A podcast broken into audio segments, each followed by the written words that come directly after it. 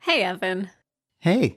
Today we're going to be doing our final for now installment of this series. What are we calling it? What's on the ground research? Yes, of on the ground research.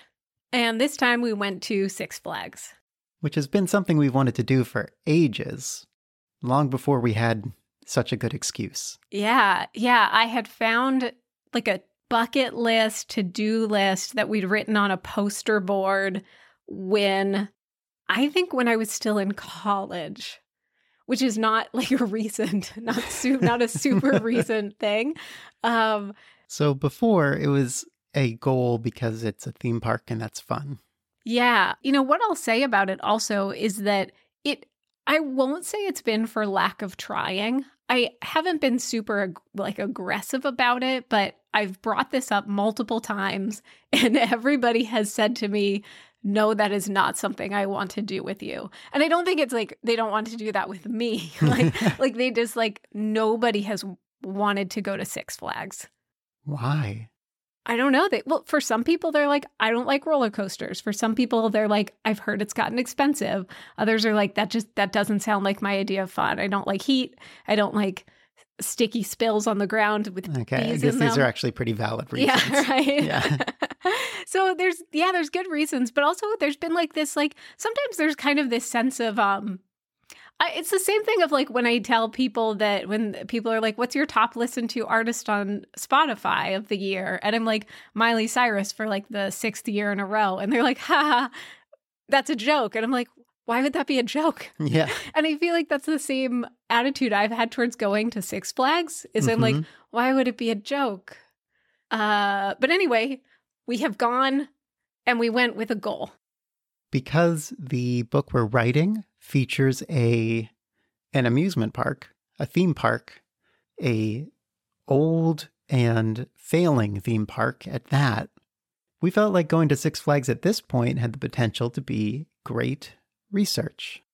Yeah. And I think before we went, I didn't have a sense of how failing Six Flags would feel. And we'll obviously get into that.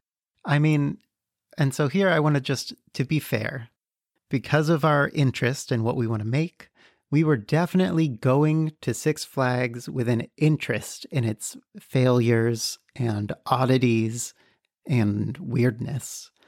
So that's naturally what we gravitated toward. That's where most of our notes were taken.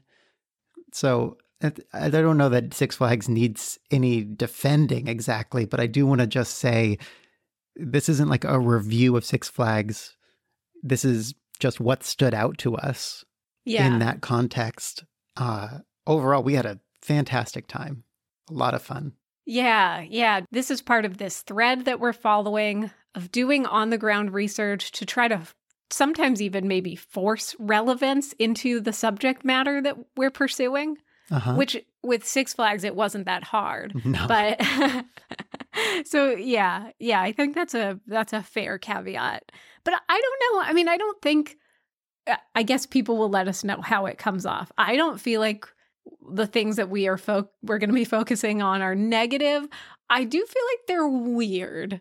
And I'm curious if you could go to Six Flags and just without seeking that out, have a non-weird experience. Maybe. I have a quote stuck in my head. Yeah. It's a Tolstoy quote. Weighing in on Six Flags. Okay. He wrote, and this is the opening to Anna Karenina, happy families are all alike.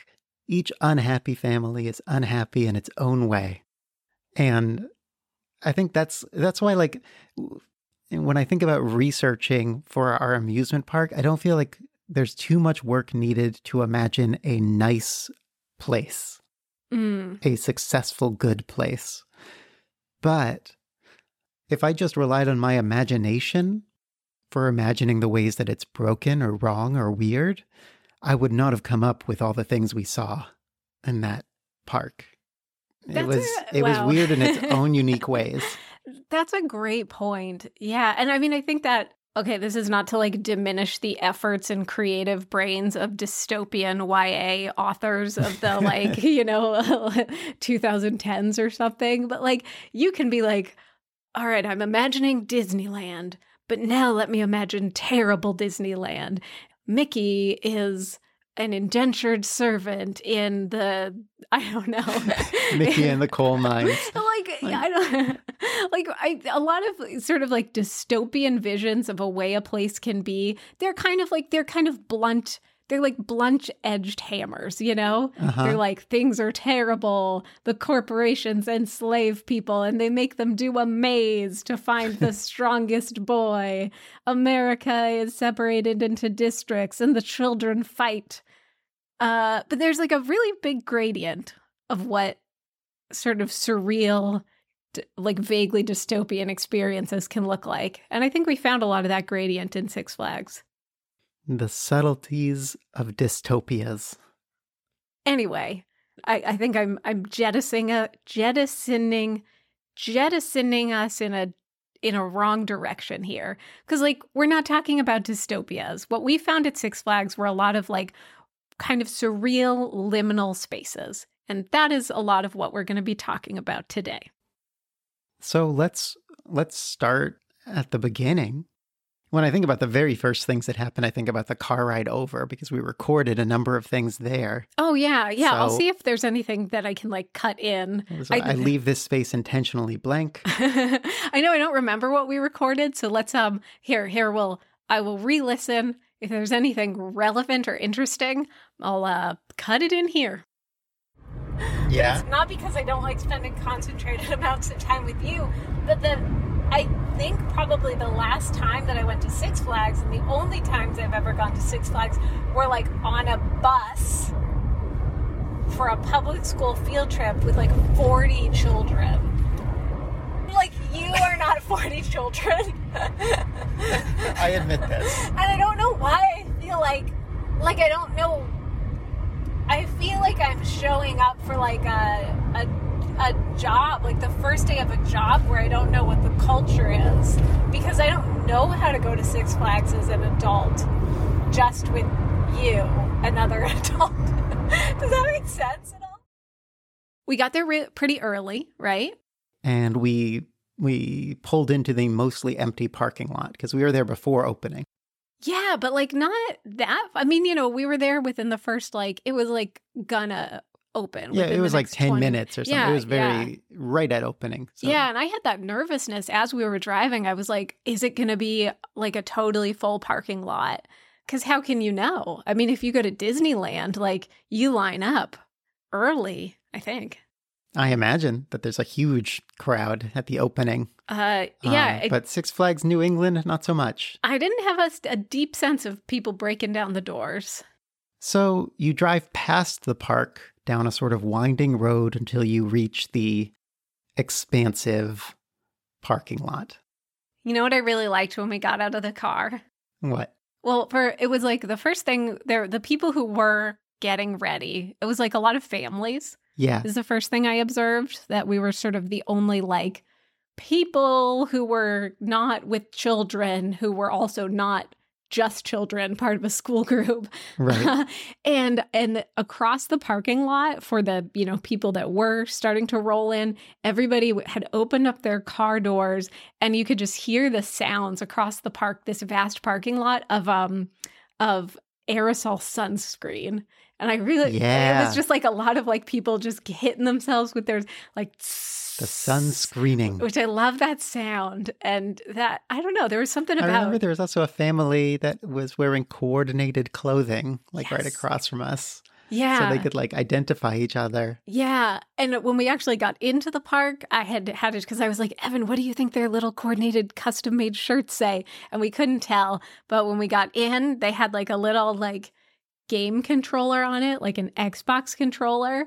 And it all said like brother of the birthday boy. Oh, right. Mom of the birthday boy. Dad of the birthday boy. Yeah, it was so cute. So we were not in the VIP parking lot, which is much closer to the park. We were in the ordinary citizen. Oh. Non-premiumizated.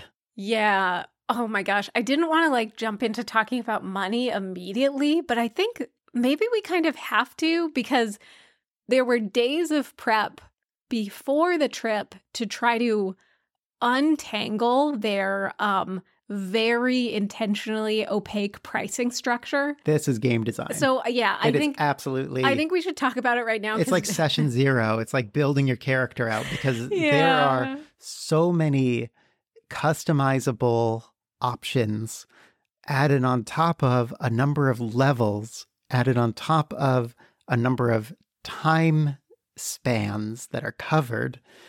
So you actually are navigating a very complicated set of options, and every option is both trying to sell itself, but also trying to look bad enough that it will sell you on the next thing up.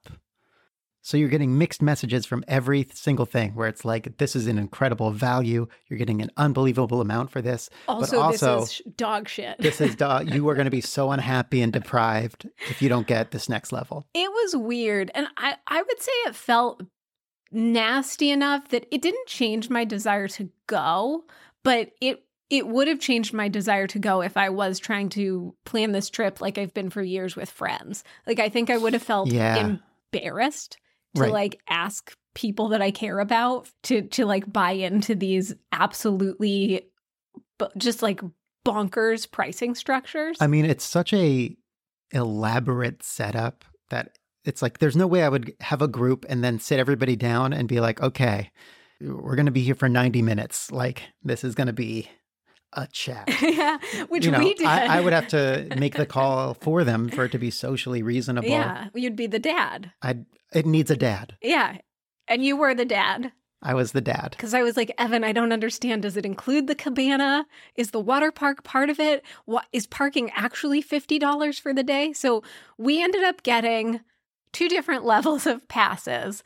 I feel like this is all relevant because it is just ends up being such a symbol as the day goes on about the experience that Six Flags is ringing out of you. Let's talk about the CEO quote.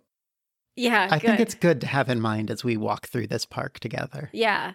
So Six Flags, relatively new CEO, past few years. Yeah, 21. Something like that. Okay.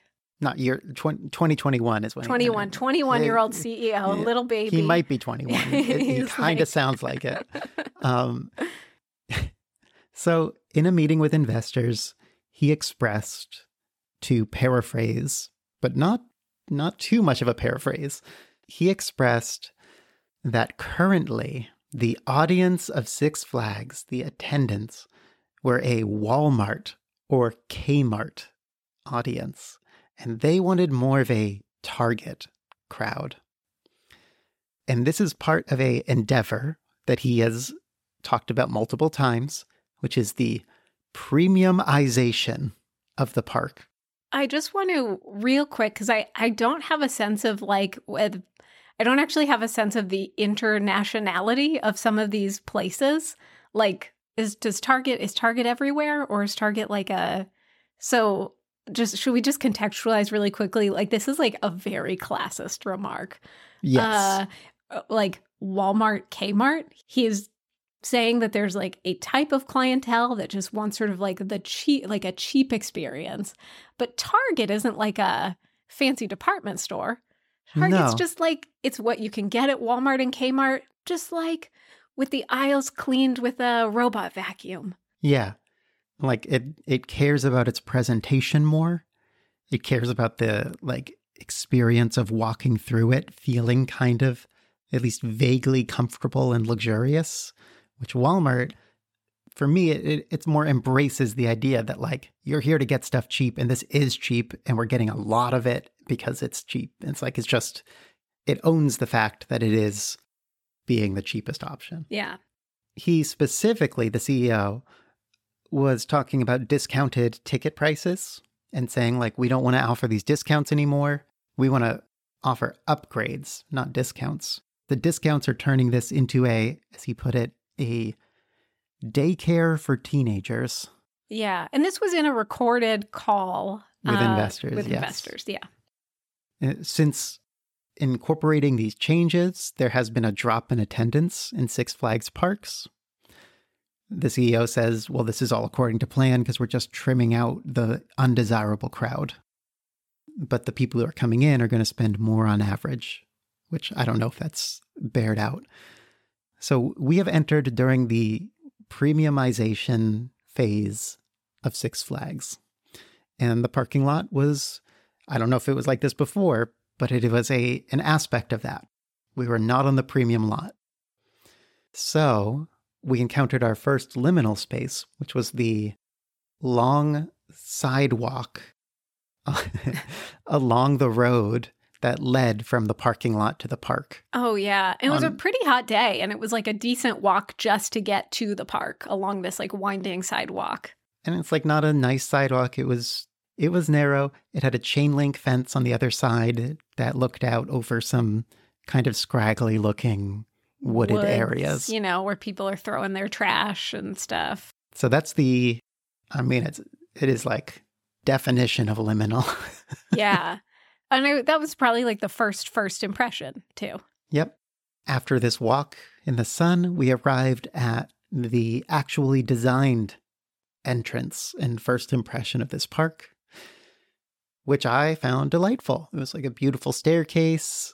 A beautiful staircase with like a like 40-foot long M&M's ad. Lots of advertising everywhere. Oh, yes. And yeah. I think that'll come up again, but lots of advertising generally for candy.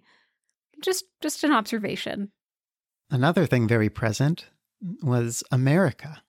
Yeah. Oh, my God. There's just a row of flags that were just huge flagpoles. And it seems like, you know, that's the opportunity to do the like outside of the UN building, like a multinational kind of, but it's just all American flags. Oh, that's such a good point, right? At Disneyland, you would get like the flags from every country. Yeah, Six Flags is like, America, fuck you, America. Yeah. Red, white, and blue are the colors that are used all over the park. All sorts of decorations, stars and stripes are everywhere. I think that's fascinating. It is fascinating. The embrace of nationalism. Wait, can I also just say, like, you know, our first impression, good. We were like, oh, it's joyful. They're playing music. It was like a you know, 10-year-old Taylor Swift song that's probably been recently, like, you know, available to license. Yeah. Can I just say the first thing that we saw when we actually stepped through the gates? Oh, yeah. So the first thing that we saw, and we can post is there a place where we can post a picture of this where people could see it? I don't know. Maybe we need to make like a blog post. Yeah. Or something. Yeah. All right. We'll try to make a blog post. I know that we've posted it in the Discord, plug for the Turtle Bun Discord, link in show notes. So you can find it in the Discord. There was this, like, we walked in, and right beyond the flags was just like a giant 8-foot-tall inflatable dick and balls. And I'm sorry, because now I'm going to have to mark this episode explicit. No, don't do it. Don't do it. Just pass the censors. Nobody cares. This is family-friendly dick and balls. I mean, that's Six Flags was presenting it to the world, so should we. It was just a giant inflatable dick and balls. And I was like, Evan, I was like, you know, pointed. And like, do you see what I'm seeing? I was just laughing. And we just started laughing. And I was like, why is there? And like, it was sort of like spangled, like, you know, star spangled, like in America colors. And of course. Like, why is there a giant inflatable dick and balls? And this is why, like, you know, Disneyland, you hear a lot about them having this just like obsessive attention to sightlines. The idea that when you're in different sections of the park, they are distinct from each other. You don't see elements of the other sections while you're in one. So you can immerse yourself in the theme and flavor of whatever setting you're currently enjoying. Yeah. So as we rounded the corner from the entrance, we realized it was actually like an inflatable sort of archway. Right. And the what looked like the balls part was just kind of like the you know, the base holding up this archway. And if you looked from actually the front facing angle, it was like, you know, base, shaft, then the shaft kind of arced over in an arc, and then it arcs into, you know, this little archway that maybe even said something on it from One Direction, like welcome to Six Flags. But like the first thing you see when you enter is just this archway from the wrong angle. You don't see the full arch. It just looks like a like an 8-foot inflatable cock, and it this was is shocking. While you're walking toward it at this wrong angle down a straight path. So you're sitting with that wrong impression of it for, you know, solid 20, 30 seconds as you make the approach. I say that just to say, like, you know, if you were passing by this and it only looked that way from the side, it wouldn't be worth commenting on. It's just sort of... Yeah. But it's like, exactly. If it looked from, I mean, the thing is, if they had put the archway kind of in the middle of the path and you had to walk under it, you'd have to go out of your way to view it from the wrong angle. And if you did, it would be your choice and not the park's. Like you were finding, you're finding dicks where dicks are not. Anyway. So this was a very notable example of something that I found to be present throughout the park, which is just a disregard to sightlines. There was not any interest that I saw in keeping the very different themes of the different parts of the park separate and letting you kind of immerse yourself in one of them. I think it just wasn't on their list of priorities, with an exception or two that I can think of. But those happen to be the not active areas of the park, which we'll get to. Yeah. So before we went, I think you had encouraged like us to plan the day a little bit, because being the resident dad for the day. Yeah, that dad energy was was possessing me. Yeah, which was, I mean, I'm not saying like that was fine. That was a fine thing to do, because I also think, you know, we wanted to make the day count, especially because it was expensive. Yes. It was not cheap by the time we sort of got the tickets and figured out that it was cheaper to do the gold level ticket that included the parking, that also included the meal pass for the day. There was a lot of, you know, hours and hours of work to figure that out. So going in, we had talked about like, how much are we going to be researching? How much are we going to be riding rides? When will riding rides be part of the research? You do like roller coasters? Well, like, true. How did you explain it? Because you didn't say you liked them. You said, I don't, like, you think they're funny or something. You can handle them.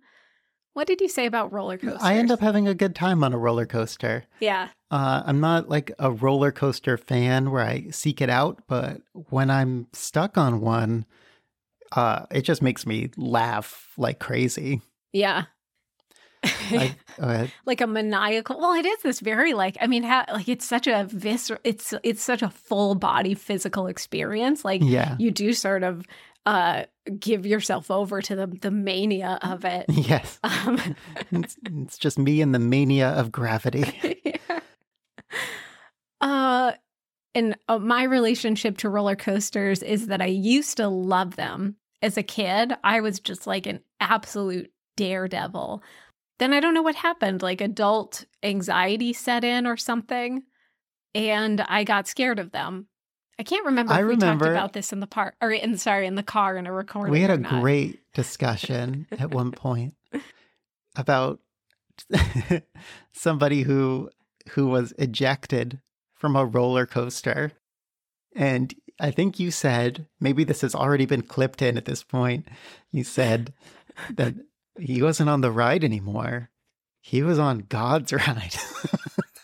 That was not a roller coaster. That was a water park that I used to go to as a kid in California that I think got shut down. Yeah. Where people would just like yeet off the... I mean, they would just... If you bypassed the safety, which obviously you're bypassing the safety, but if you like, you know... ran past the guards, and if two kids got onto the water slide at once, like it was game over. Anyway, so this is why maybe roller coasters lost a little bit of their luster for you. I get scared. I think I'm going to die when I'm on roller coasters. And as you observed, unfortunately, I think I am going to die. The slower the ascent is before like the big dip, yeah, I start to have a panic attack. Yes. You get to observe like a very small version of this. I think we'll come back to it. And you were just laughing, also laughing maniacally at me while I said, just in this sort of flat, like disembodied monotone, stop the ride. Stop the ride. That's funny. Please what can stop I say? The ride. Please, somebody stop the ride. Oh, God. This is it. This is the end. So we had said we were going to go on a few rides, but not a ton, because also we didn't want to spend the day waiting in lines. And we also had said, like, even if we don't go on any of the thrill rides, we'll be happy. You know, I think, in fact, our main plan was to try to at least take a look at all the sections of the park that we had the ticket access to, and understanding that everything would be research, positive or negative. So having an open-ended approach made sense. There was one other plan, too. But one other plan, one other big draw. Huge plan. So the context is that that park we are writing about is a recreation park of Earth in the 1990s to a people living in the far future. And this park was funded by a media organization that owns the right to Jurassic Park. And so the theater opening of Jurassic Park and how that united the world is a feature of this fictional park. Then you found... Well, because every few months for the past decade, I look up Six Flags. And this time, a few months ago, I just happened to look it up. And it was advertising the opening of a new ride. It was like, this ride was on the front page. It was a big deal. It was a dino adventure. It was like dino adventure, animatronic safari. It said something about the most advanced animatronics. Oh, yeah. The most like advanced animatronics of our time. And it wasn't Jurassic Park like licensed, but clearly Jurassic Park branded. They use the font. Yeah, like serial numbers filed off as they say. So I was like, we got to go. We had to go. And the safari will be sort of like also the central part of the day. And my memory is that we went there pretty early. Yeah, to the safari. Oh, should we just get into it? Let's talk about the safari. We got a map of the park. Even the map of the park is highlighting the safari as this new primary feature of the park. Map of the park on our devices. No more physical maps. Which is a bummer. Yeah, I know. Well, we really wanted like a token or like, a souvenir. No more physical maps. Did we get any souvenir? I got a very expensive cup. Oh, yeah. But... we can talk more about the meal plan. So, dino adventure. We got to drive a little safari jeep. Yeah. So, okay. So what I was imagining based on like the press releases and stuff was like, if you've ever been to Disneyland, I imagine they have it at Disney World too. I grew up going to Disneyland.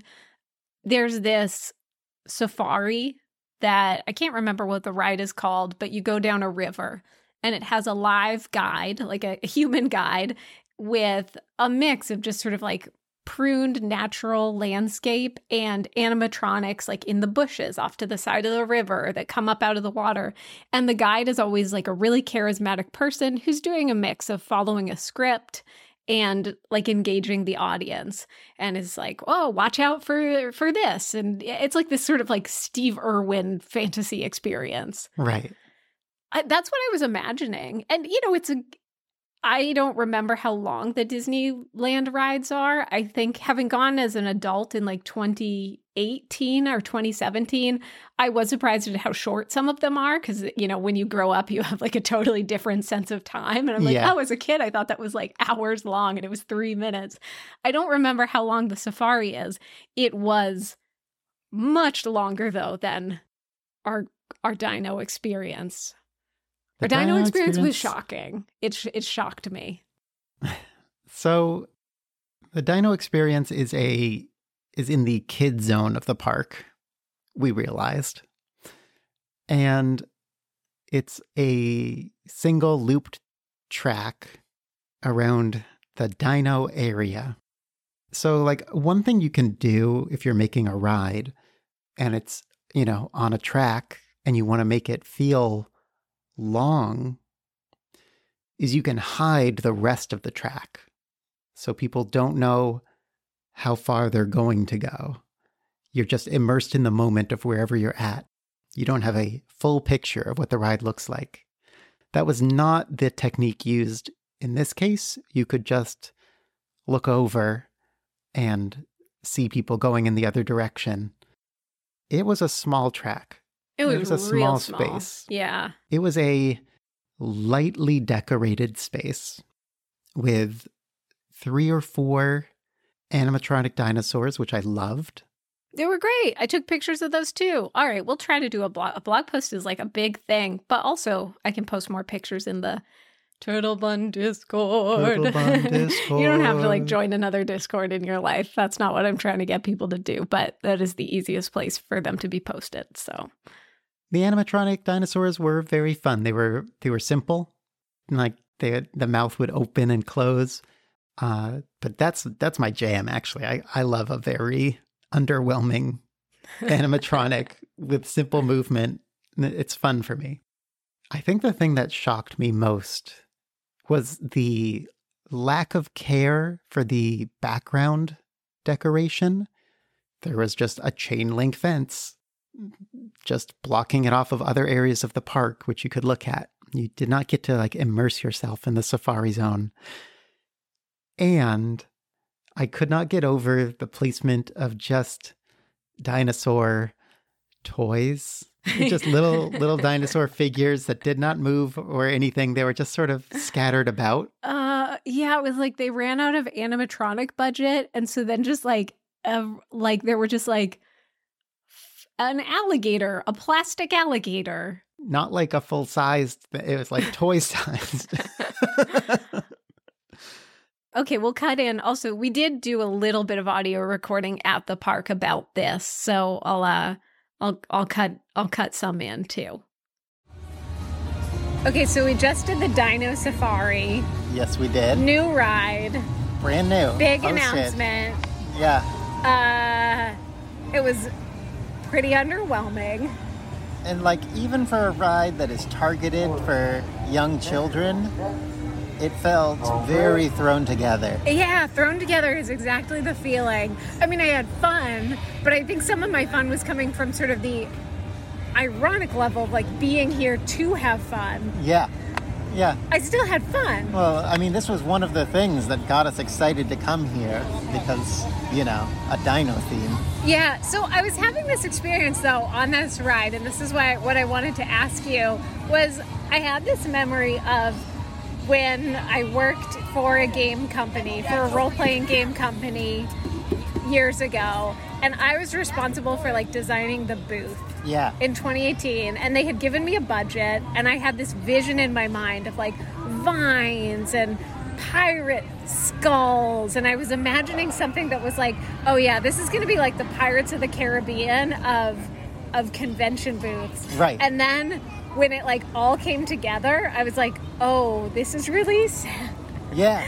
And I'm so curious, like, how much is like a vision, like a top level vision, and where everybody's disappointed in the execution, or how much of it is like a cynical cash grab just to get more people through the park? Like, I don't know.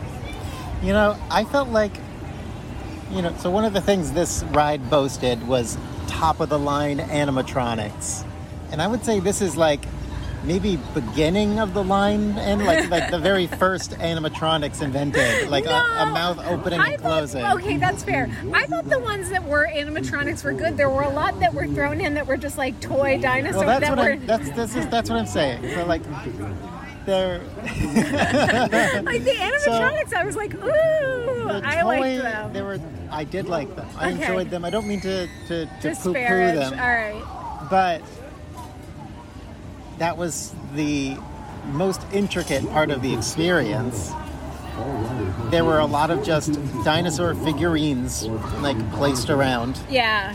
And, you know, when I look at how those are placed, I feel like they're placed with some care. I think somebody was like, oh, it'll be cool. There'll be little, like, dinosaur crocodiles coming up from right here.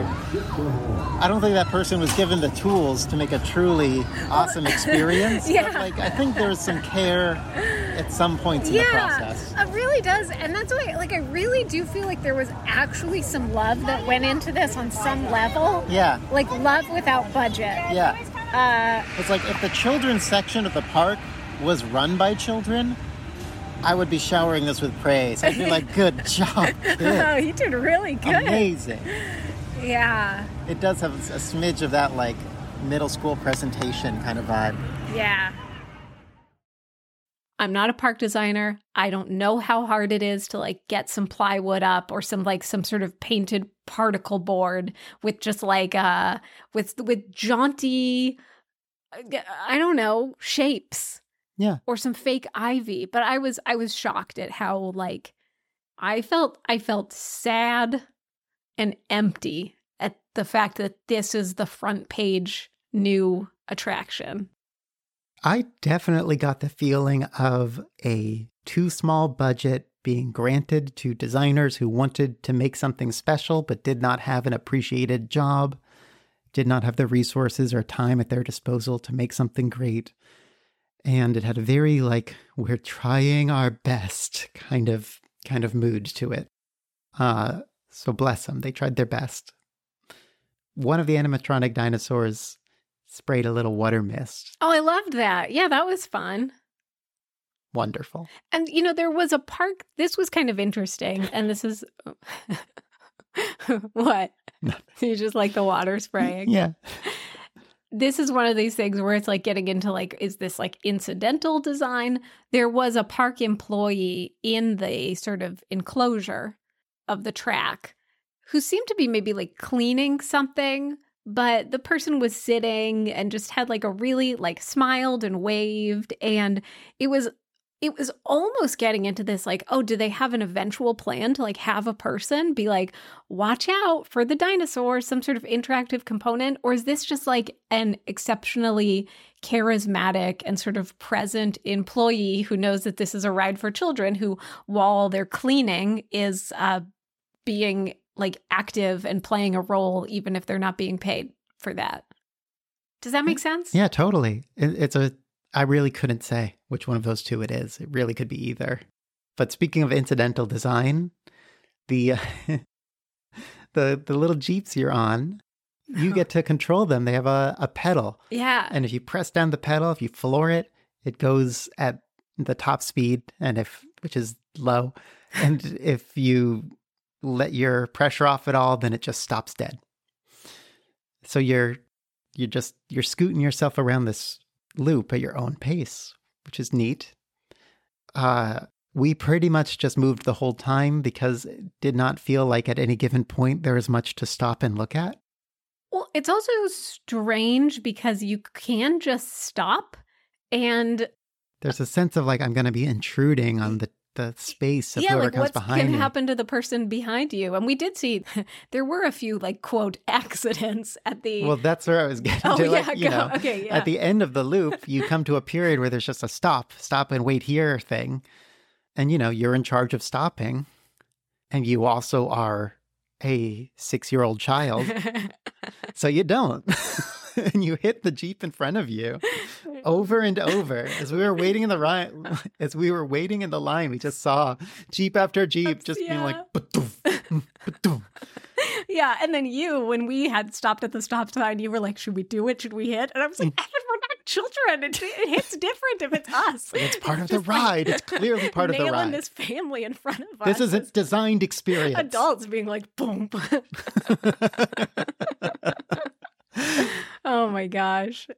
So that was early on, and it set a mood of like, there are people trying to make this park work, and they are not being given what they need to succeed.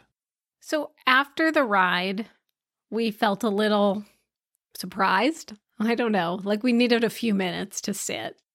And process. And we sat on some benches in sort of this like in between area between like themed sections of the park. Where we sat, there were kind of some like sad, shadeless benches, low shade benches. And then on like poles or posts above the benches, there are televisions. And this is a good transition to maybe talking about like the park, like licensing, trying to make some of its money from licensing.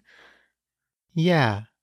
I mean, because they were playing Looney Tunes. I guess I should finish my, they're just playing Looney Tunes, but in this very like weird, It's so strange. It is strange. There was a sort of wacky pole that twisted around, suspending a medium, biggish TV facing a path, playing Looney Tunes in a way that nobody could comfortably sit and watch. And so I guess the cartoon was being used as a sort of set dressing, but it had an odd sense of like a TV playing to nobody. The whole licensing felt very odd to me because it felt like the designers had looked at Disney World or Land and said, this is based on a media property. It's based on a universe of films and media, and the park is bringing it to life. And people go to see that thing they watched on TV, but real. I almost feel like I'm giving it too much credit, even giving it that much thought, because for the most part, the way that licensed properties work in Six Flags felt extremely shallow and uninterested in anything about the properties other than their iconography. Yeah. Yeah, and different parts of the park are themed technically around this, the iconography of different licensed properties. So there's like kind of the Looney Tunes part of the park, but then Looney Tunes is also just like, I think maybe the most common theme sort of threaded between like shops and stuff. Like in most shops, I feel kind like of 50-50. I mean, there was actually one shop that was clearly the Looney Tunes shop with a huge Looney Tune sculpture that had been, I presume later, divided down the middle for their other big property, which is the DC universe. Right? Yeah. So when I think about Looney Tunes, I think about Bugs Bunny doing something clever. I think about antics and tricks and catching the Roadrunner. But for Six Flags, what it seemed to take away from the property was that there is a Bugs Bunny. There is a Roadrunner. Like, these are images that can be pasted places. I just want to tie this back really quickly to our world building episode, because it really had this feeling of like, I don't know, when you're like, this is a book where there are tanks or something, or like this is a world where there's cool future thing that I put in my head, but it like doesn't matter. Like it's not contextualized. It's like it's like making a million versions of Monopoly. But I think even, I don't know, you know, it's been a long time since I've played a themed Monopoly. I don't even know if I've ever played a themed Monopoly. So maybe it's more integrated, but it really felt like just like a sad premium skin that you pay for a character, you know, like in an in-app purchase game that you don't even want, but you're kind of sadly addicted to. And, I don't know. Do you remember the Tasmanian Devil prop hunt? Wait, what was the Tasmanian Devil prop hunt?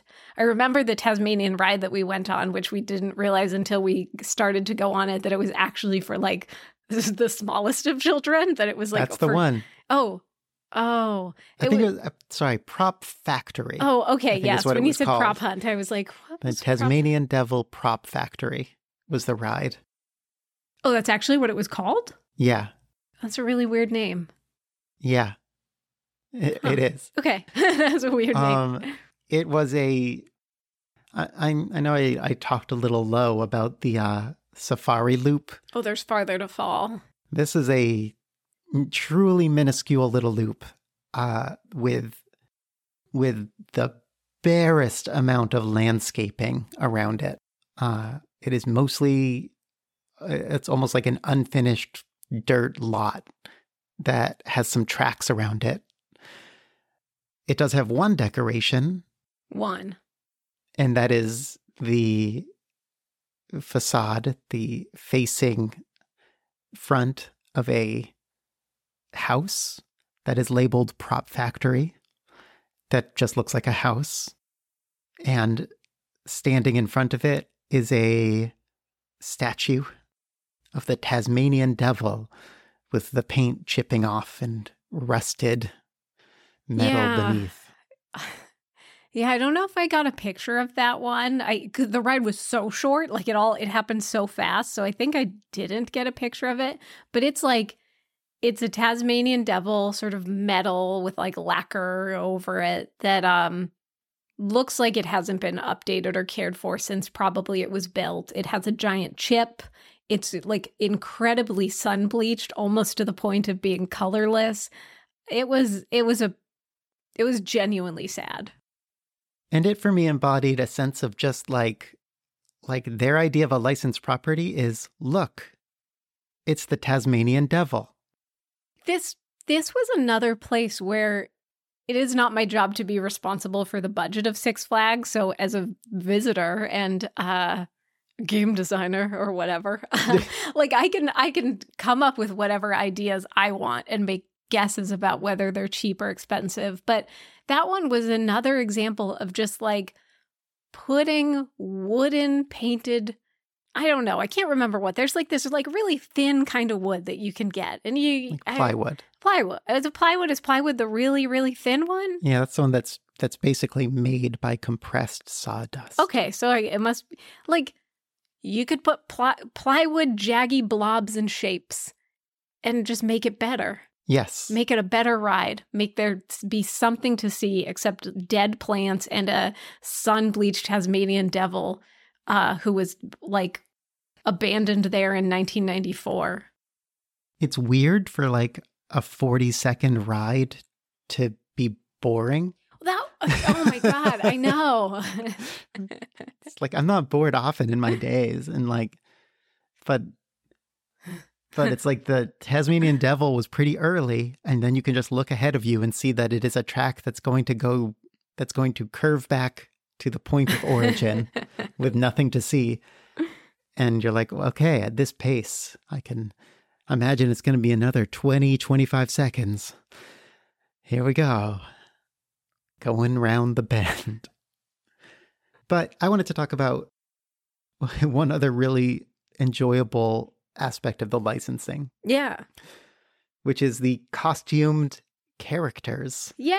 The live characters. I know. I guess, you know, I feel like we've been talking a lot about these sort of kind of like dead, no real people, low energy spaces. So like, yeah, let's talk about where there are real people in the park. So there is a hourly, maybe every other hour, event in the center of the park. Yeah. Which is like the Looney Tune thing. It's happening. Yeah, so it's sort of their equivalent, their really sized down equivalent, I think, of like Disneyland's Main Street USA. Yeah.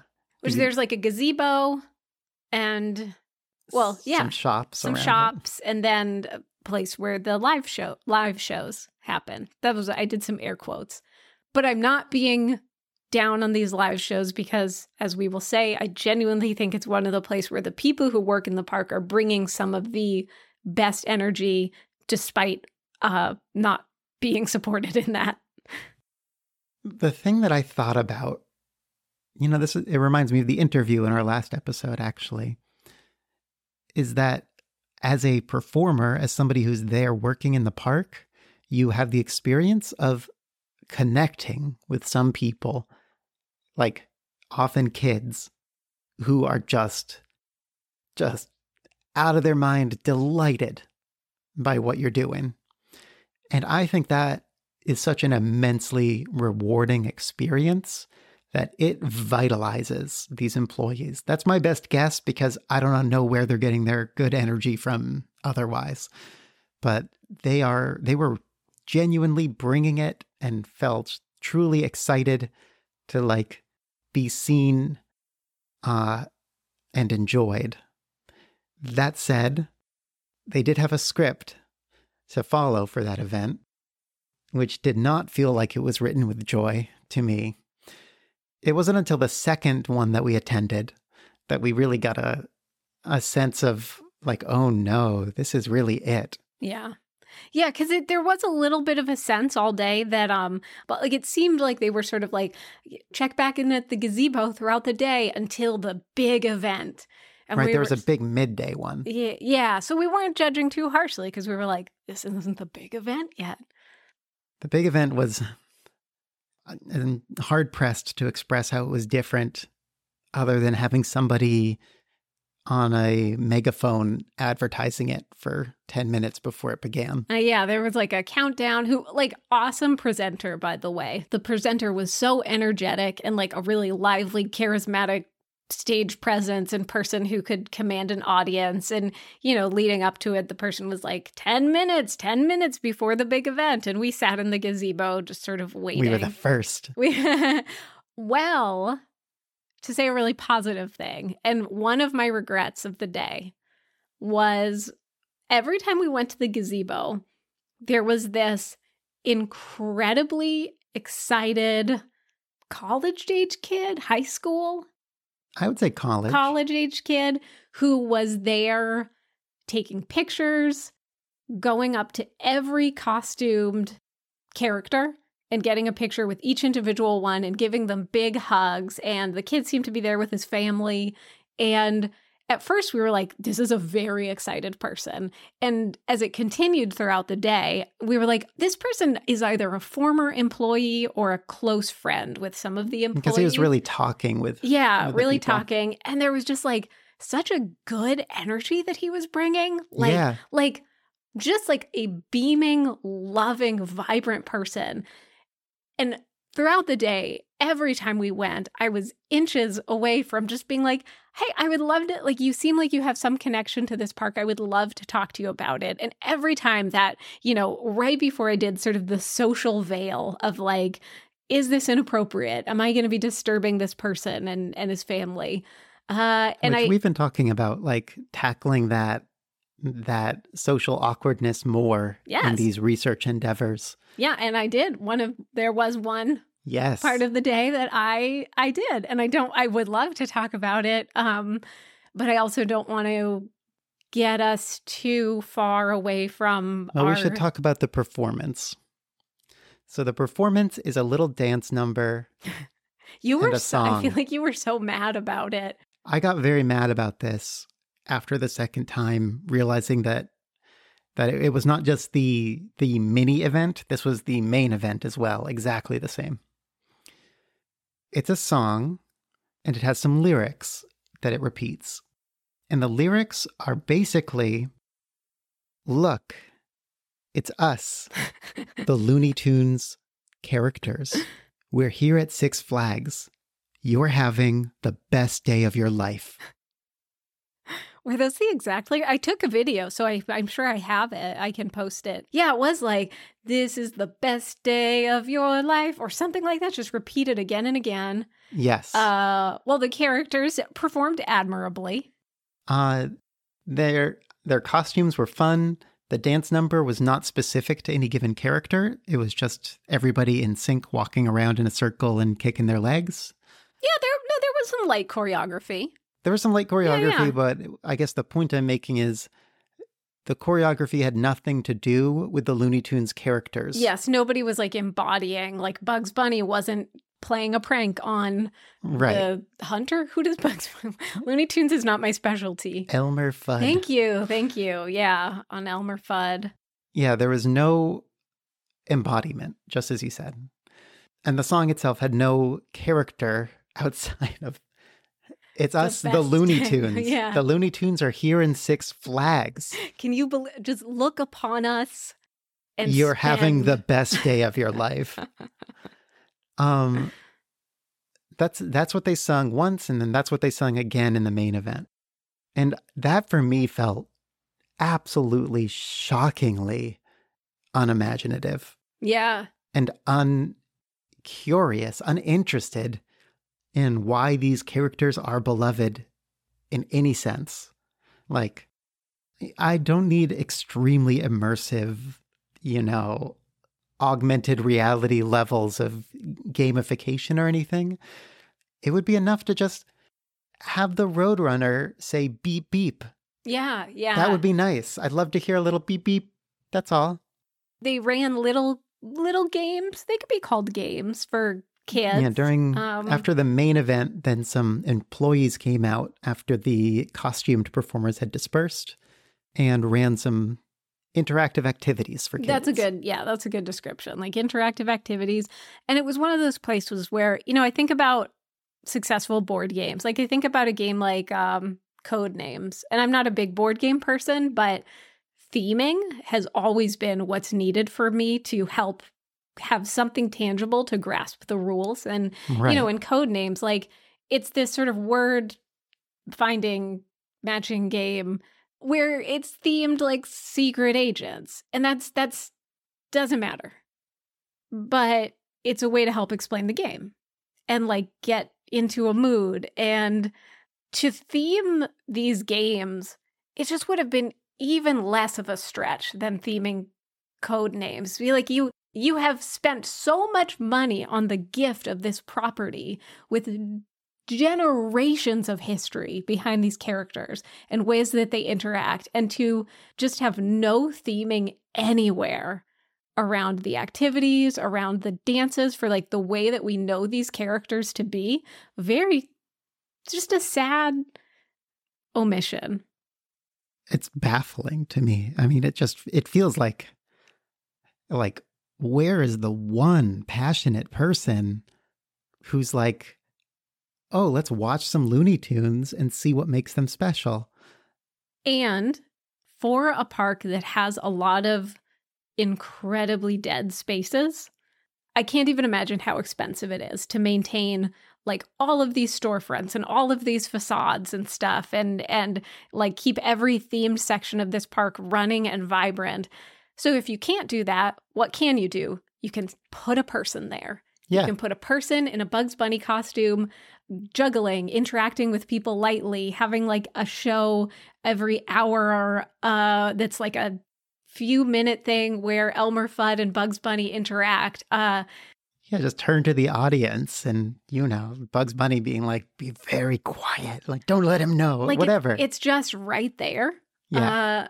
Yeah, there's something depressing about that. It feels like a truly run-by machine.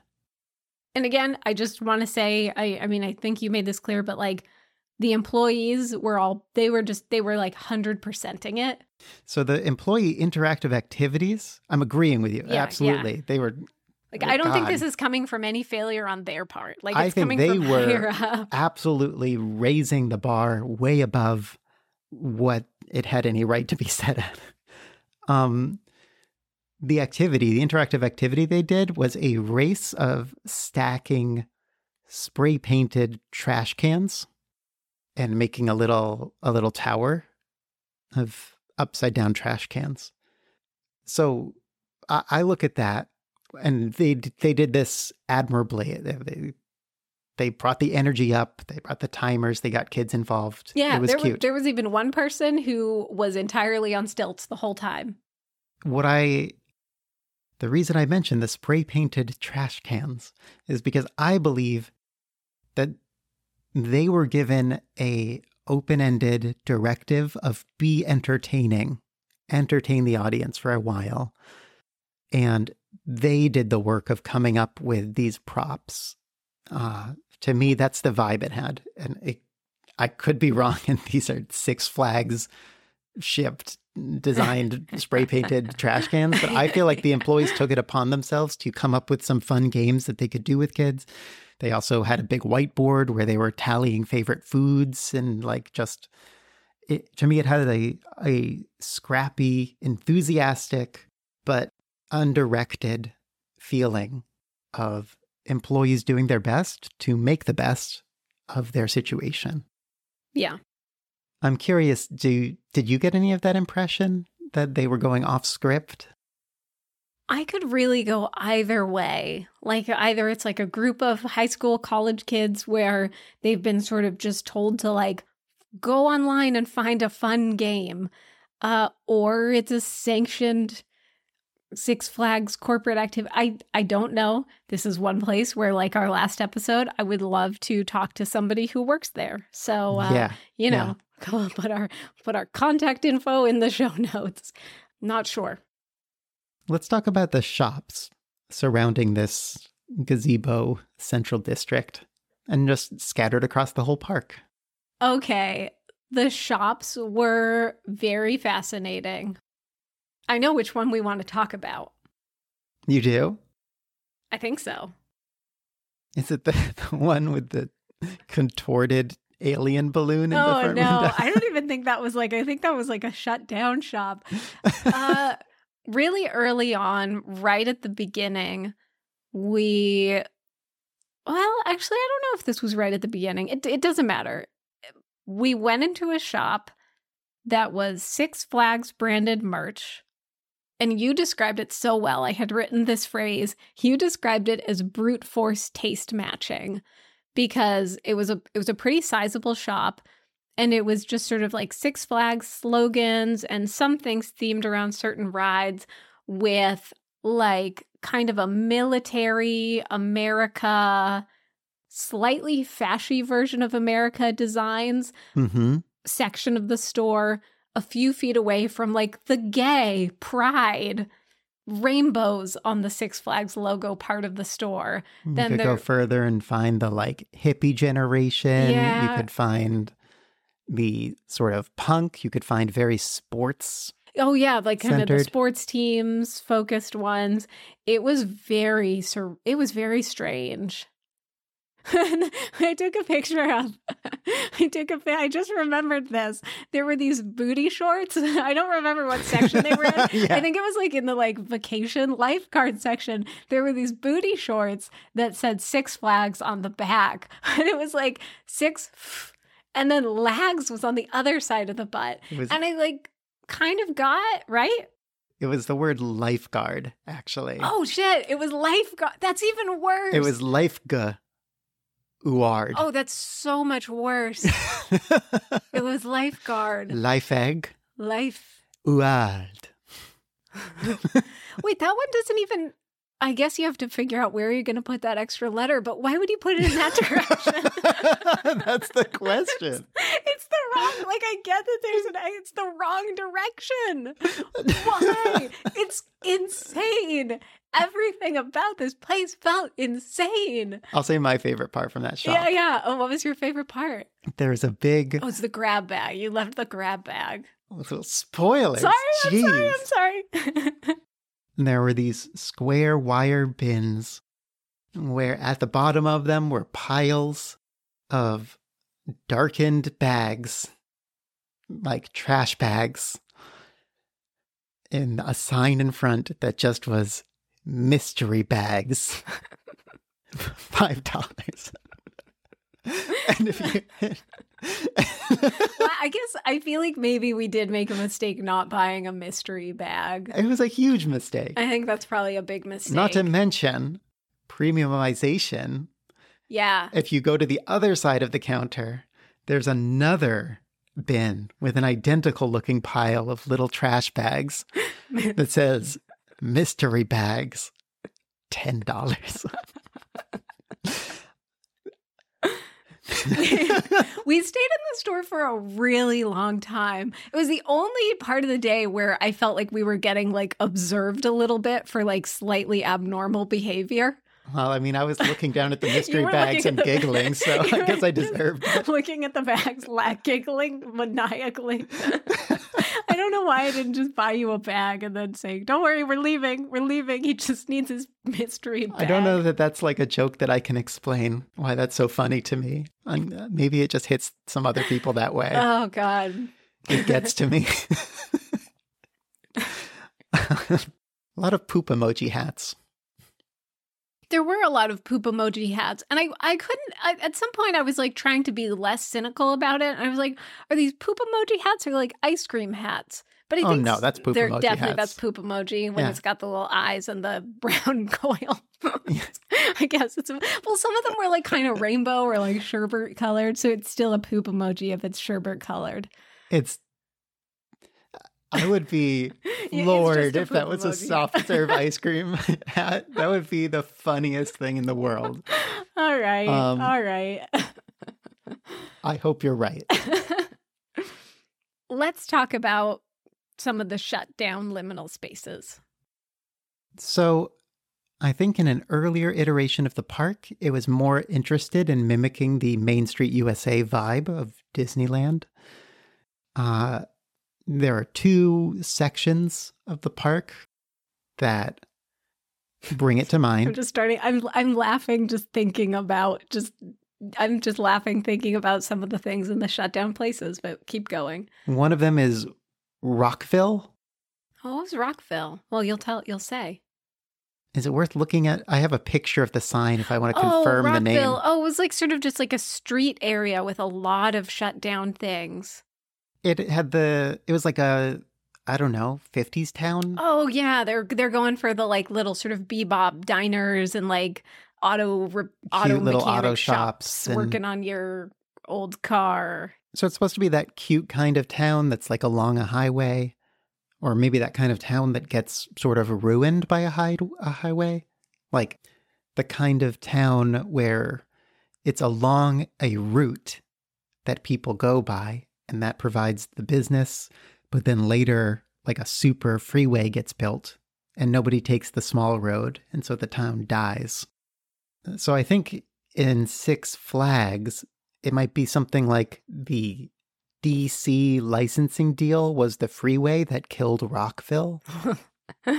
Although I will say, I mean, and we'll get to it in a few minutes, that the DC part did not feel particularly thriving either. But no. So Rockville has all these storefronts that evoke that era, but they are closed. They are emptied. And I mean, closed is the wrong word. They are emptied. So they are just these hollow rooms underneath the signs, but completely open for you to wander into. And you are even half-heartedly encouraged to wander into these open spaces. Because there is something in them. This really got to me, too. It's the line of claw machines. Like, a line of 4 claw machines would be set along the back of the room with a scant amount of prizes in each of them, most of which were Bob Ross plushes. It was really weird. God, I feel like I'm describing a dream. Yeah, it was so bizarre to have these like closed down.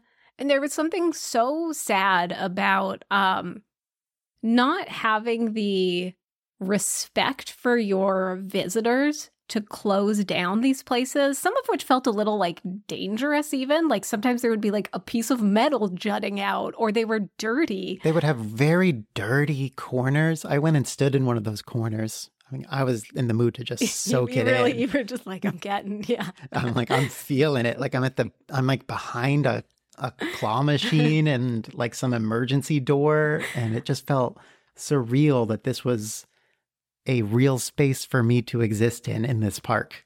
Yeah, so to see these kind of shut down spaces with broken, often not even working claw machines, and you'd get up and you'd be like, what is in this claw machine? And in every one, it was just Bob Ross plush dolls. We were like, this is weird. It was very weird, and the theme of claw machines being thrown into unused corners and closed attractions was constant. Like, it was, I wish I had the words to express why this struck me as so sad and despondent. Like, it's a claw machine is, and we were talking about this in the arcade. There's one arcade. And I do have a thought about this, but yeah. I'll just say the arcade is one of the arcades that's very ticket focused, very focused on getting points from the things that you play that you can then redeem for little objects and candies and stuff, and a few huge objects that looked like they had been there for 15 years unclaimed. I think the biggest object that you could spend your tickets on was a very damaged box, totally sun-bleached train set. Yeah. Oh, that one. Yeah, like the box was like, old. Yeah. I mean, it really looked like something like a train set that I would have grown up with in the 90s. It was from Rockville. So the thing at this arcade is that the large majority of the machines were gambling machines. Like, put in a quarter and see how many quarters get pushed off the edge of this falling platform, or try to stop the light at this point around the wheel, or whatever. Games where there is no intrinsic joy in what you're doing outside of the potential for a payout, which I'm contrasting to an arcade game where there's a designed game, racing game, video games, like, where it's truly focused. The prize is your experience. Got it. Yeah. Yeah. I mean, one of this. Yeah. Okay. I'm not going to interrupt you. I'm just getting so excited and sad. It's a very confusing emotion. So for me, claw machines are very much in the category of prize-focused gambling experiences.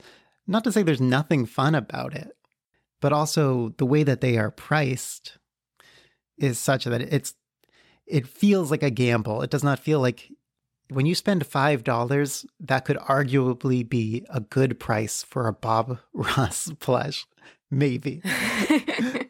But it's not a good price for the amount of fun you have trying to make a very, like, weak claw pick up something. No, and also, I mean, I just want to call out that sometimes the price per grab on some of these machines is $5. That's right. I mean, exactly. Yeah. Like, it's not like $1 and $1 and $1, and you're like, ooh, okay, I'll play until 5.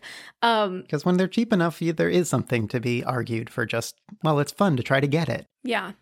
At a certain price, it feels like you either win the gamble or you don't. I mean, when you said, like, why does it even feel this sad? I feel like to some extent we've kind of, it's hard for it to not feel sad when you're talking about, like, a discarded spot that should be closed up, where you're sticking, like, a broken machine with dirty Luigi's in it. But I think one way that it felt really sad for me is to see a claw machine as, like, a place to sort of cause somebody to stop for a moment in a lively center that people are walking through, where it's, like, kind of put along a path inset a little bit, or it's in a it's like a restaurant putting a little gumball machine in, you know, they're like, oh, or a vending machine. They're like, oh, and we get a little extra money from this claw machine. At one point, we were walking past one of these really dead areas on our way to the dino ride. And there was this, like, inset area, like, kind of both inset and also, like, really unprotected from the sun. Like, the sun was kind of, like, shining directly on it really unpleasantly. There were maybe 3 machines. 2 of them were broken. And I walked past, and, like, while we were walking past, like, a little kid walked up. Like, I was like, no, like, don't, I want you to know beauty. Don't be attracted to this dirty machine. Like, it's still somehow vaguely doing its job in, like, making a little kid, like, pull their family aside to tap the glass. And That felt so sad to me. I was like, don't close this down. Close it down. Like, do you care about your audience so little that you want this fucking family to go into this dirty corner so their child can want the broken Nintendo Switch that's in here? It just, I didn't even expect to feel impassioned, but it disgusts me. It makes me feel disgusted. Well, the cynical thing about it is that it is just like, it's going to be irresistible to some kids who are just drawn in by gambling, which is a psychological thing. Like, it's not like a, hey, this might be fun. It's a, well, we could probably extract a bit of money by shoving some more of these in people's faces everywhere. There were so many claw machines. Yeah. It's, to me, the biggest thing that I took away from the park was just anywhere there was something closed down, there was a claw machine. Usually a line of them. Completely abandoned. I did like the one that we passed that was like where the claw had fallen in. It was one of the few that wasn't Bob Ross's, and it was like some sort of really dirty Mario and Luigi's, and the claw had fallen on them. And when we walked by, the claw machine said, "Call attendant, call attendant." Mario is deceased.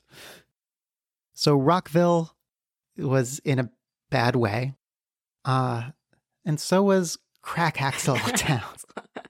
Don't laugh. I keep laughing. I know. I'm sorry. I can't. Every time. There's nothing funny about Crackaxle Town. Every time I would say to you, we should hit the Western one. What's the Western one called? And you'd look at the map and you'd say Crackaxle. And I would just start laughing. I was probably getting a little heat stroked by this time. Crackaxle Town.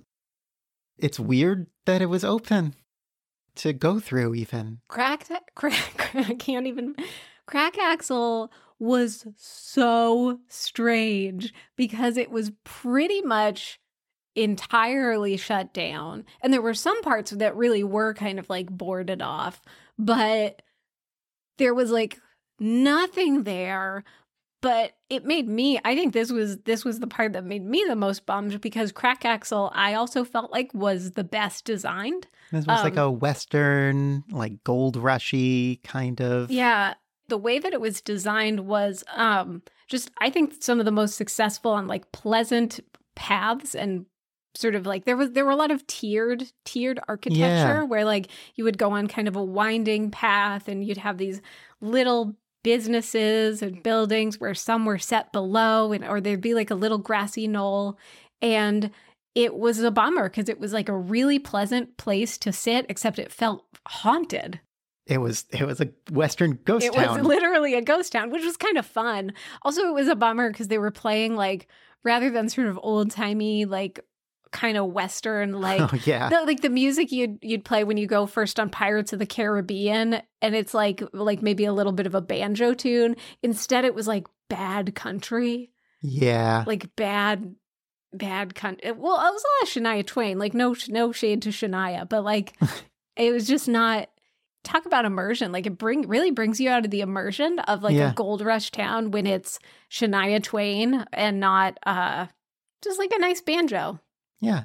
But they didn't fucking care about Crackaxle because it was literally dead, and we could have looted it. We almost did. I walked into that one shop. Evan walked into... Well, we couldn't tell if it was open, which was a theme of the day. Yeah. It was like not being sure if things were not just open, but even still like operational. And we opened the door of an ice cream shop, and it was just like shut down. I don't know if it was just shut down for the day or not operational, but there was like good shit in there. Yeah. And you were like, Evan, get out. Get out.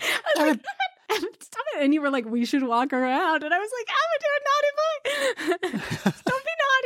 Don't be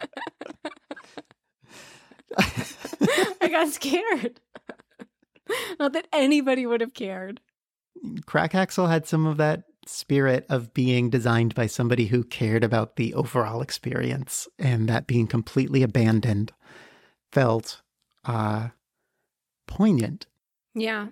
You know, part of what made it like a pleasant seeming area was its its layout that was evoking an older style of town with like a vibrant downtown of little shops that are owned by individuals. This is like in Rockville too.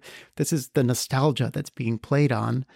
A time where small little businesses were each doing their own thing and you know everybody's name in the town. And it's... Yeah. Well, and I mean, one thing in terms of just like park design and visitor comfort, one thing that Crackaxle did that Rockville, to my memory, didn't was that in these little Western shops and storefronts, which were, like you said, closed down, there was like sort of these fake covered porches.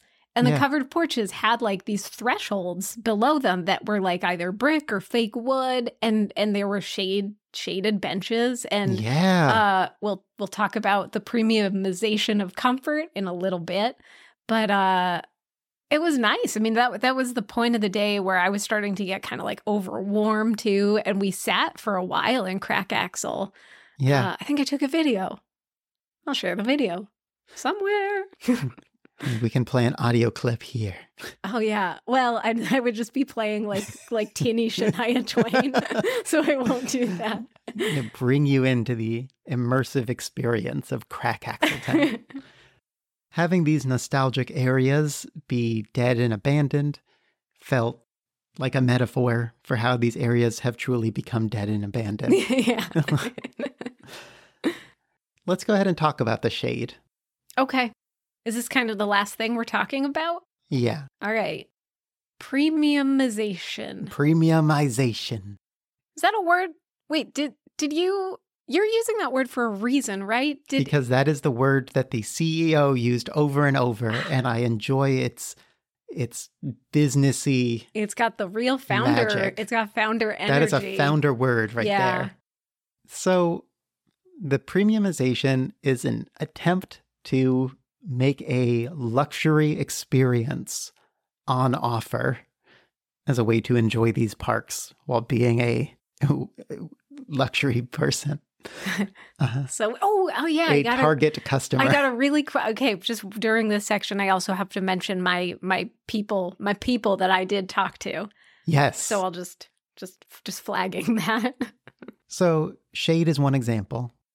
There were very few shaded areas in the park, which we really felt because it was sunny and hot. And this was part of an operation about creating a pay for shade, rent a cabana tent zone that was in the middle of the park, fenced off and not being used either. There was one couple. Oh, yeah? Renting a cabana. Yeah. And I kept weighing, because they were there a few times throughout the day, and I kept weighing, like, do I want to shout to them and ask them about their cabana? But I could be wrong. They were giving like a distinct energy off of like, do not shout to us and ask about our cabana. So I like, I know that energy, yeah. I just followed my heart there. The cabanas looked maybe a little less than luxury to me. They were tents. They had TVs set up inside of them.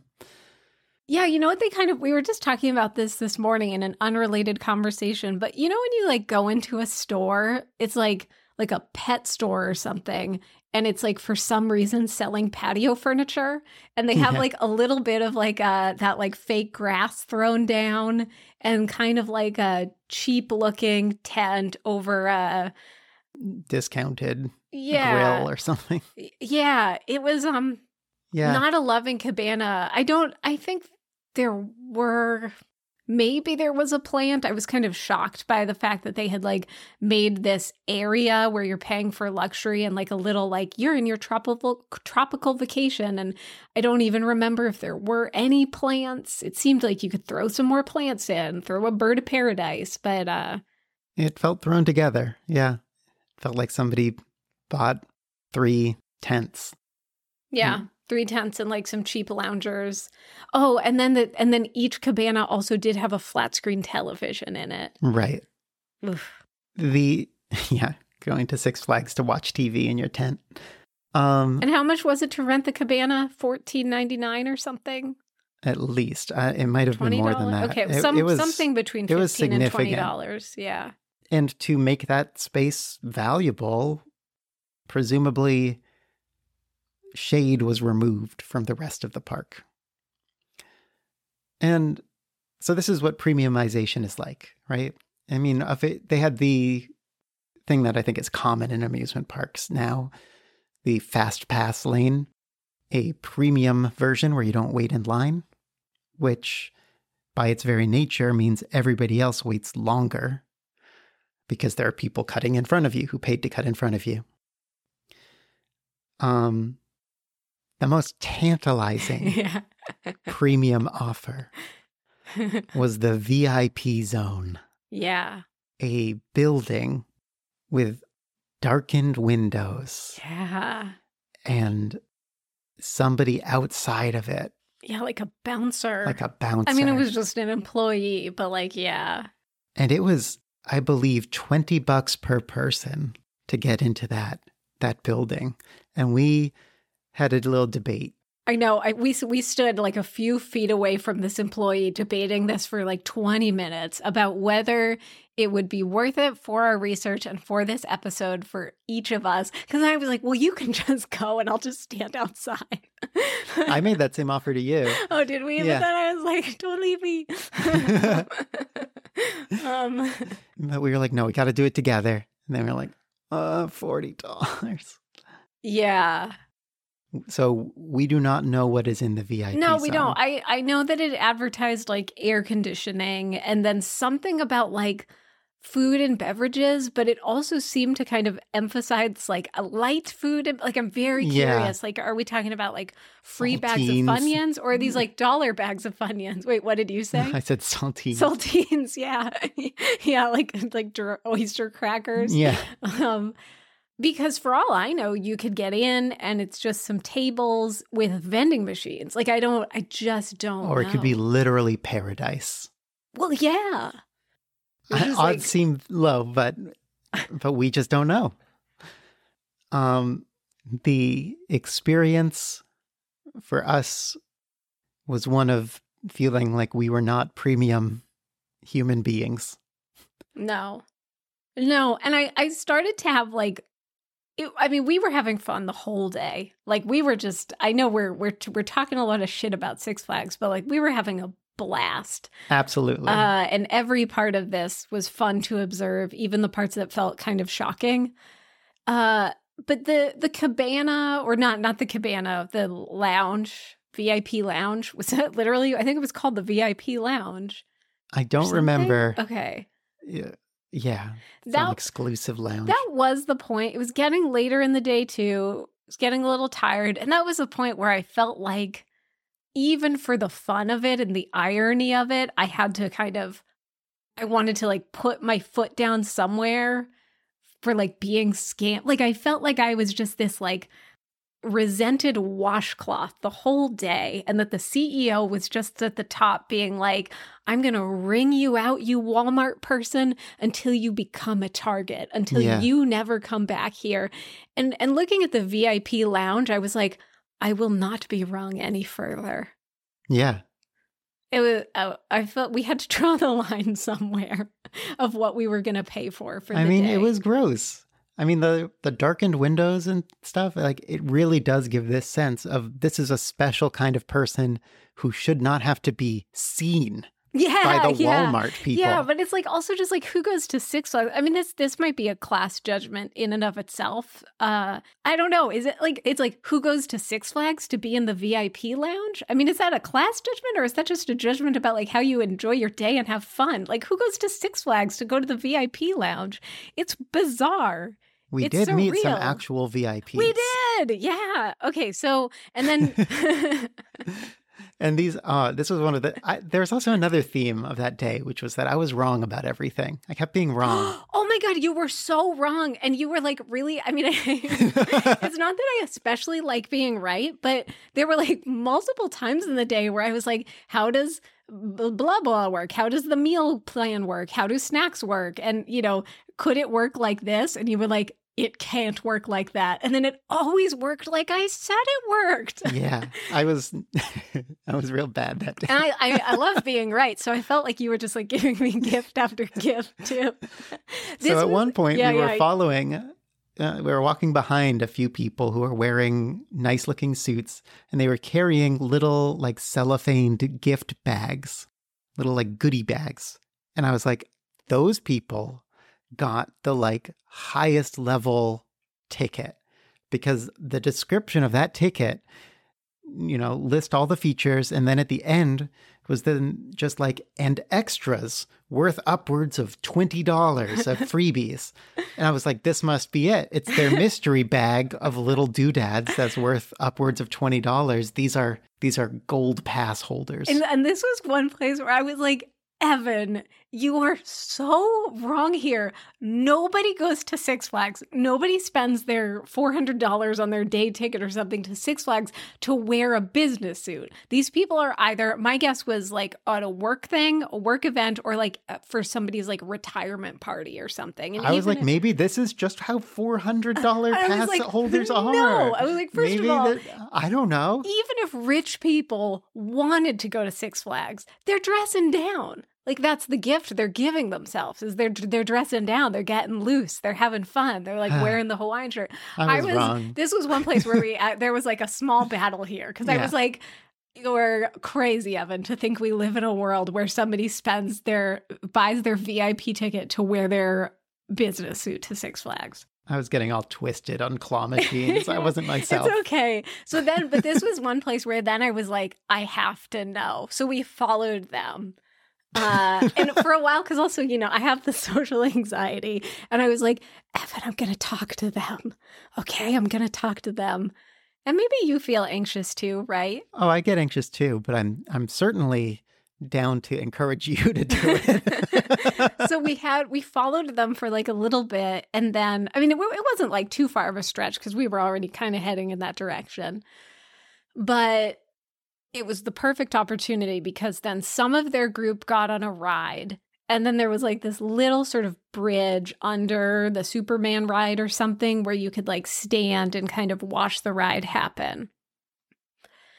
So they were standing, and then we were standing, and they were chatting, and I sidled, and I was like, well, it was the perfect end, because, you know, they like pointed to the ride and said something like, oh, you know, some of us aren't brave enough to do that. We're much more comfortable here. And I was like, I know, that's right. I'm a watcher, not a participator or something. I agree. Now we're friends.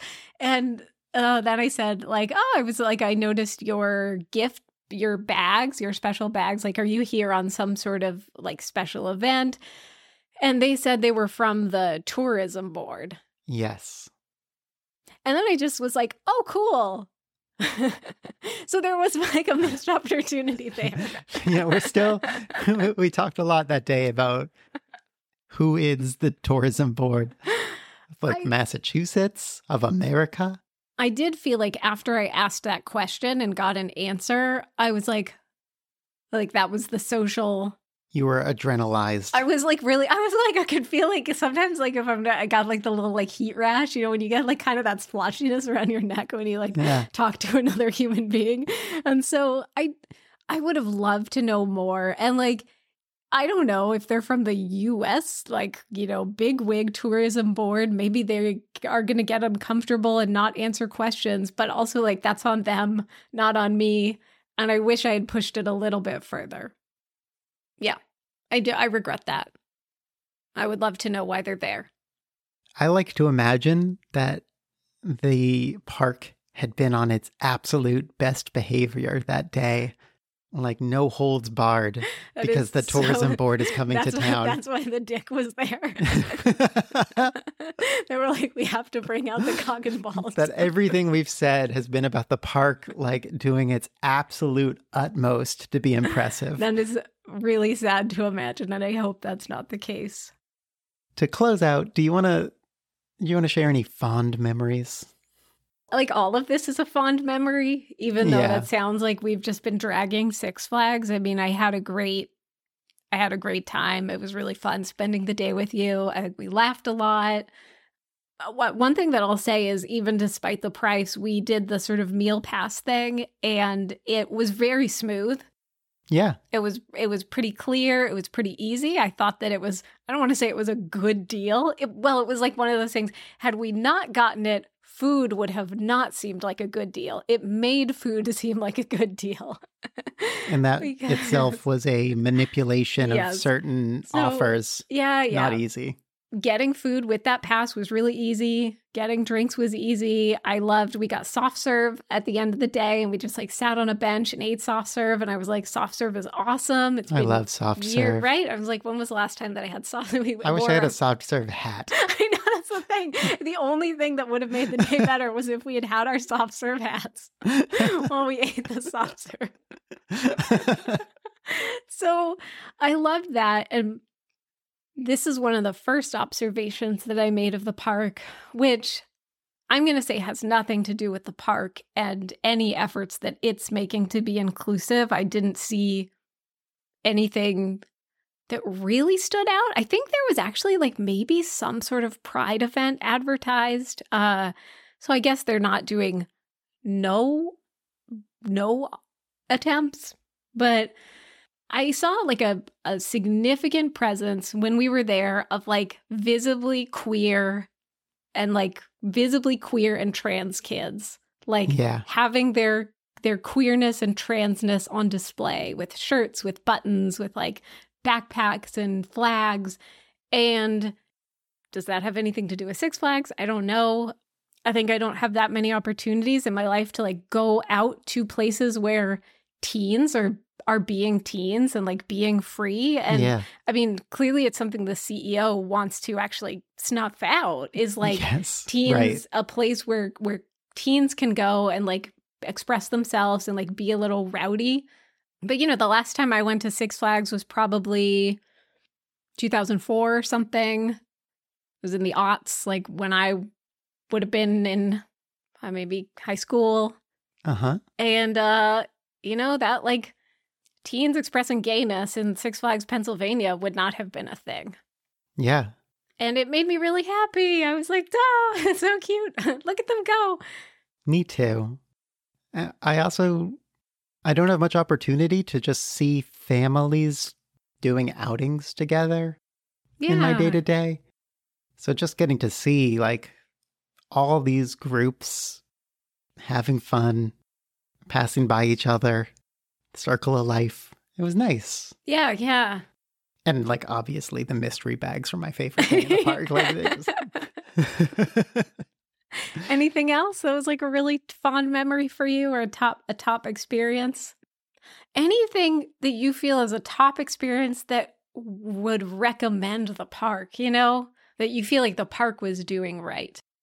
Well, that little gazebo area where the Looney Tunes sang their song was actually a thriving little middle place that seemed well designed to feel encouraging to hang out there. There was lots of restaurants all around. The park branched off in all these directions to all these different kinds of rides. There's a sense of possibility and group energy.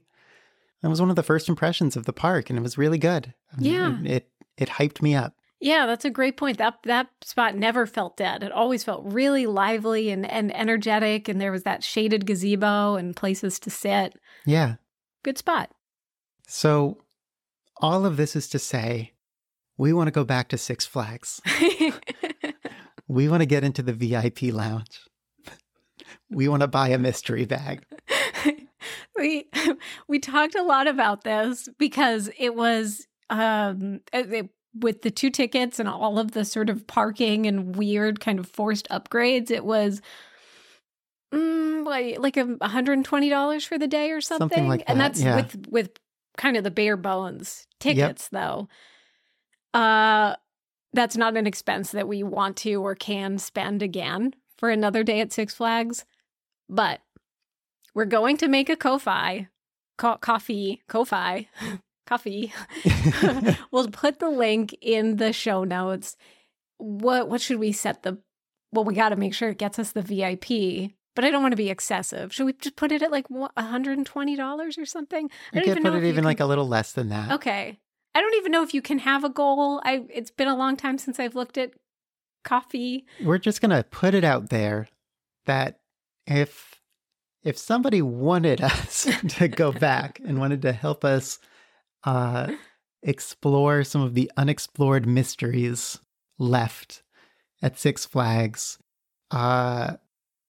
we are providing a way for that to happen. Yeah. So please don't feel pressured. Like, don't feel pressured. This is a fun, silly thing. And if it, you know, if it funds up a little bit, well, I think we'll go back. Yeah.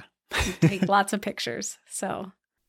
Hey, so just a quick aside/interruption to say that we did set that link up. If you would like to support a trip back to Six Flags, the link for the Ko-Fi is ko-fi.com/design doc. And I know that Ko-Fi links are a little bit weird with that dash in the middle, so the link will also be in the show notes. Thanks so much. So that was our research adventure. Huge success. Very fun. Full of bits of weirdness in liminal spaces that we could not have imagined on our own. What if it funded up like really high? Do we have to promise to spend it all at Six Flags? Oh yeah. Oh no. If there is extra funds, we are we're gonna buy Six Flags nonsense for days. Have like a Yertle the Turtle stack of poop hats. Yeah, it was a great day. I'm genuinely, I mean, I would love to go back. I don't feel like we saw everything there was to see. We'd just be delighted. Yeah. Thanks so much, everybody. Thank you. Thanks for coming with us on the ride of the liminal spaces of Six Flags.